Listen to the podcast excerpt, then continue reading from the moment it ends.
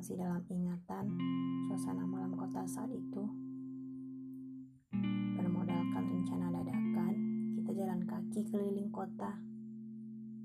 Sepanjang perjalanan, ada ada saja yang dibahas. Ketawa gara-gara hal receh sudah jadi ciri khas setiap kali perjalanan.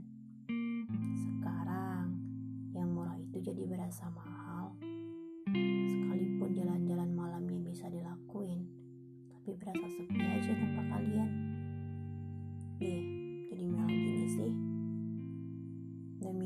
Dadar, aku bersyukur terdampar di kota kecil itu.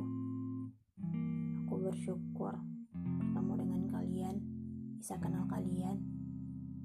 Berkat kalian, aku jadi punya cerita di kehidupanku yang sebelumnya tak menarik sedikit pun.